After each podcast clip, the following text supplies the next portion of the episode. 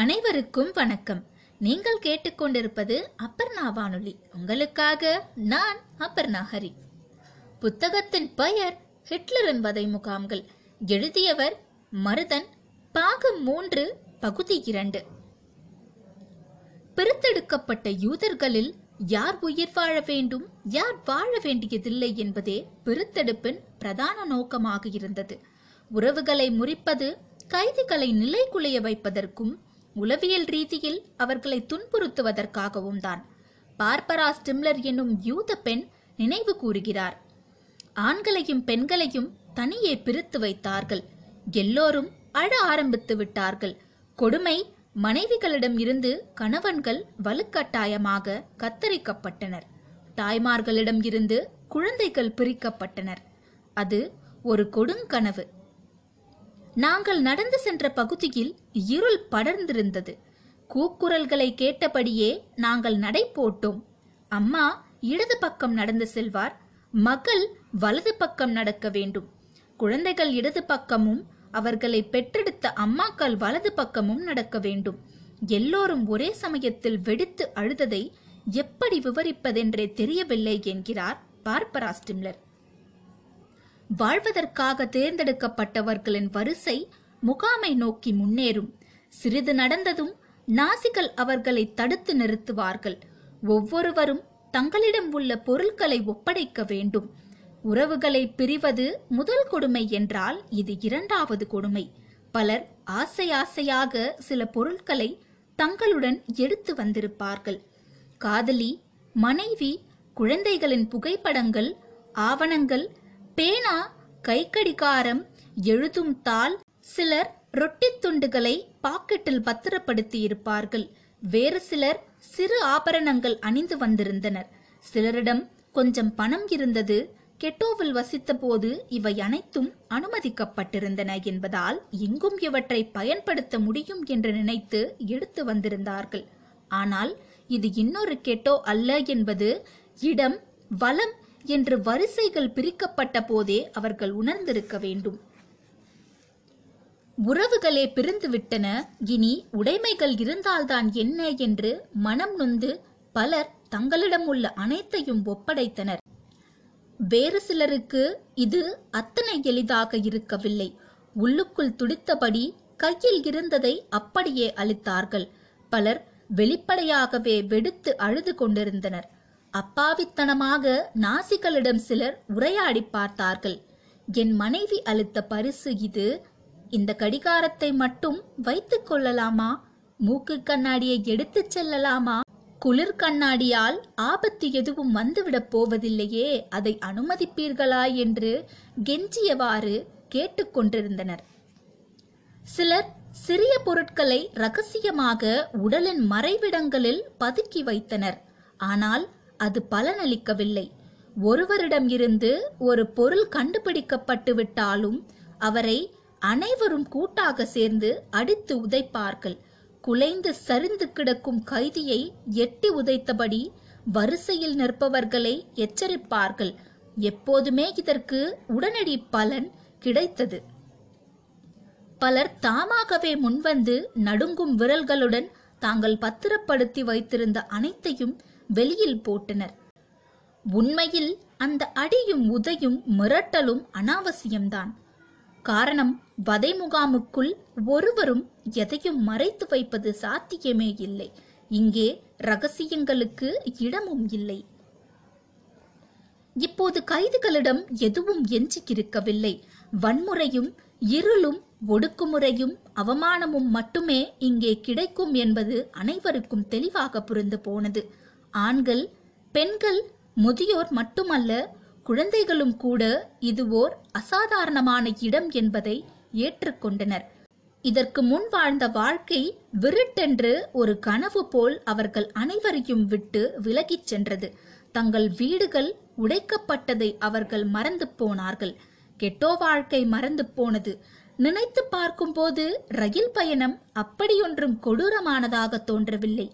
இந்த முகாம் இதற்கு முன்பு சந்தித்த அனைத்து கொடூரங்களையும் மிஞ்சப் போகிறது என்பது சிலருக்கு எப்படியோ தெரிந்துவிட்டது. அதற்கு பிறகும் அவர்கள் நடந்து கொண்டுதான் இருந்தார்கள். இப்போது எல்லாவற்றையும் அவர்கள் தொலைத்திருந்தார்கள். இதுவரை நடந்ததை எப்படி தடுக்க இயலவில்லையோ அப்படியே அடுத்து வரும் எதையும் கூட தடுக்க முடியாது என்பதை முழு விழுப்புடன் அவர்கள் உணர்ந்திருந்தனர்.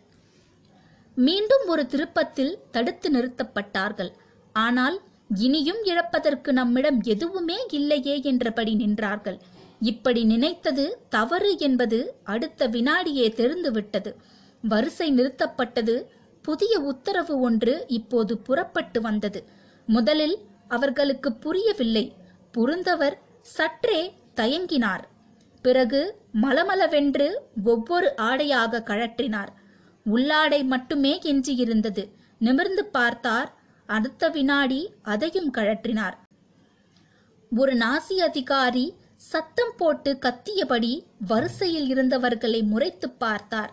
இது அனைவருக்குமான உத்தரவு என்பது புரிந்தது. ஒருவரும் வாய் திறக்கவில்லை ஒருவரும் மறுக்கவில்லை ஒருவரிடமும் திராணியும் இல்லை என்பதால் எல்லோரும் தங்கள் உடைகளை கலைத்தார்கள். துடைத்து அழிக்கப்பட்ட பலகை போல் அவர்கள் இப்போது நின்று கொண்டிருந்தார்கள். அவர்கள் கண்களில் அதிர்ச்சி இல்லை பயம் இல்லை. அவர்களிடம் நாணமில்லை மானம் பறிப்போய் விட்டதே என்னும் கோபத்தையோ ஆற்றாமையையோ அவர்களிடம் காண முடியவில்லை. வெறுமனே நின்று கொண்டிருந்தார்கள். அவ்வளவுதான். சிலர் தரையை வெறுத்து பார்த்து கொண்டிருந்தனர். சிலர் தங்களுக்கு முன்பு நின்று கொண்டிருந்த சீருடை அணிந்த வீரர்களின் கண்களை நேரடியாக பார்த்தனர். இன்னும் சிலருடைய பார்வை மேற்கூரையில் ஆணியடித்தார் போல் நிலைத்து நின்றது. ஒருவரும் அசையவில்லை ஒருவரும் பேசவில்லை. சொல்லி வைத்தார் போல் எல்லோரும் நத்தையைப் போல் தங்கள் உடலை தங்களுக்குள் உள்ளிழுத்துக் கொண்டார்கள். ஒருவரும் மறந்தும் தன் அருகில் நின்று கொண்டிருப்பவரை ஏறிட்டும் பார்த்து விடவில்லை. அவமானத்தை விடவும் குளிரே அதிகம் துன்புறுத்தியது. பலர் வெளிப்படையாகவே நடுங்க ஆரம்பித்து விட்டனர். கால்கள் ஆட்டம் காண ஆரம்பித்தது. சிலர் கைகளை மார்புக்கு குறுக்கே கட்டிக்கொண்டார்கள் சிலருடைய கைகள் தொடைகளோடு சேர்த்து ஒட்டி கொண்டு விட்டன. சில முகாம்களில் ஒரு மணி நேரமோ அதற்கு அதிகமாகவோ அவர்கள் நிற்க வைக்கப்பட்டனர். திடீரென்று அமைதி கலைந்தது. குளிர்ந்த நீர் அவர்கள் மீது பாய்ச்சப்பட்டது. நிலை குலைந்து போனவர்கள் பொறுக்க மாட்டாமல் அலறிவிட்டனர். ஓர் கைதி நினைவு கூர்கிறார் எங்களை நிர்வாணப்படுத்திவிட்டு குளிக்க வைத்த போது நாங்கள் அனைவரும் விலங்குகளாக மாற்றப்பட்டதை உணர்ந்தோம். ஜெர்மானியர்கள் எங்களை சுற்றி சுற்றி வந்து பார்வையிட்டு கொண்டே இருந்தார்கள். ஓர் இளம்பெண் அப்போது எப்படி உணர்ந்திருப்பார் என்று யோசித்து பாருங்கள்.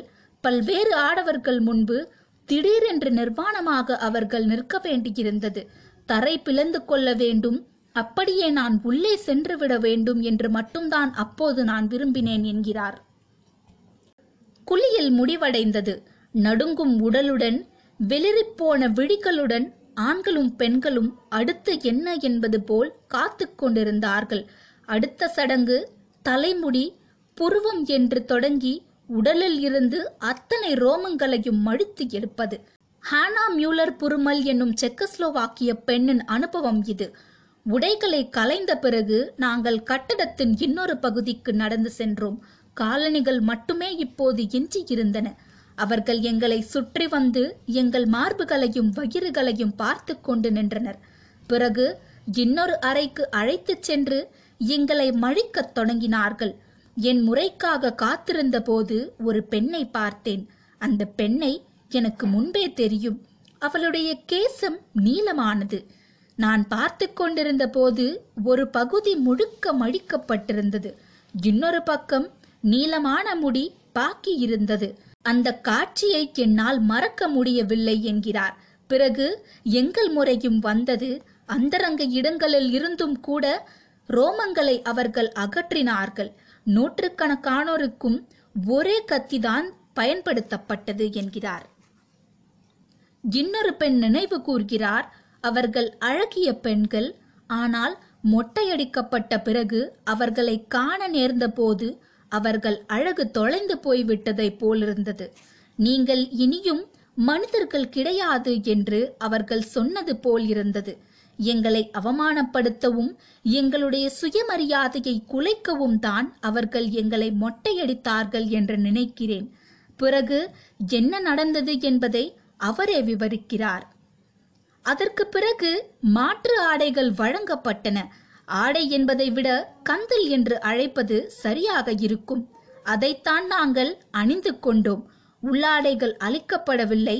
மேலும் இதை வழங்கக்கூட அதிக கால அவகாசம் எடுத்துக்கொண்டார்கள் கழிப்பறையை பயன்படுத்த முடியவில்லை. ஒரு நாளைக்கு ஒரு முறைதான் கழிப்பறையை பயன்படுத்த முடியும் என்பதை பிறகு தெரிந்து கொண்டேன். அதுவும் அவர்கள் குறிப்பிடும் நேரத்தில்தான். கழிப்பறை என்பது பெரிதாக ஒன்றுமில்லை. குழிகளுக்கு மேலே குத்துக்காலிட்டு அமர்ந்து கொள்ள வேண்டும். அவ்வளவுதான். எல்லா பெண்களும் வரிசையாக இப்படித்தான் அமர வைக்கப்படுவோம் என்கிறார்.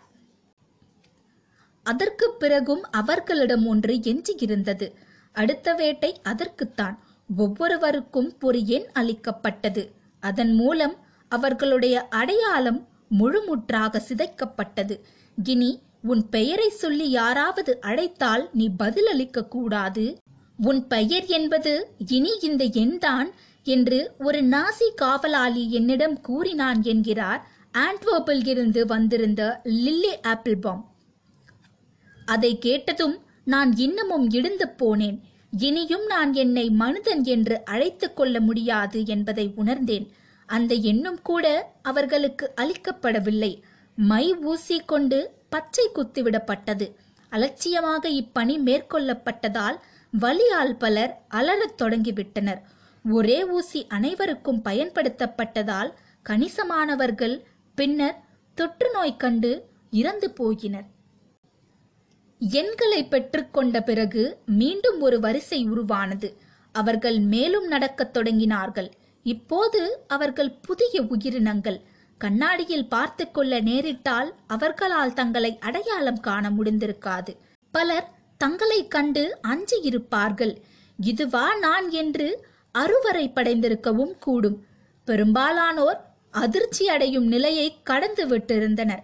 ஒரு சிலர் தங்களை முற்றிலுமாக இழந்து துடித்துக் கொண்டிருந்தனர். அபே குமேக் என்பவர் பொறுமை இழந்து கத்தத் தொடங்கிவிட்டார். அதற்கு பிறகு நடந்ததை இன்னொருவர் விவரிக்கிறார். அபே கத்துவதை பார்த்து ஒரு நாசி காவலன் விரைந்து வந்து அவரை தாக்கினான். முகத்தில் ஓங்கி குத்தினான். அபேவின் கூச்சல் அதிகரித்தது. உடனே அவன் தனது துப்பாக்கியை உருவி அபேவை சுட்டுக் கொன்றான். வதை முகாமின் முதல் நாள் இப்படியாக பலருக்கும் நிறைவடைந்தது. இத்துடன் பாகம் மூன்றும் நிறைவடைகிறது. அடுத்த பாகத்தில் உங்களை சந்திக்கும் வரை உங்களிடமிருந்து விடைபெறுவது நான் அபர்ணாஹரி நன்றி வணக்கம்.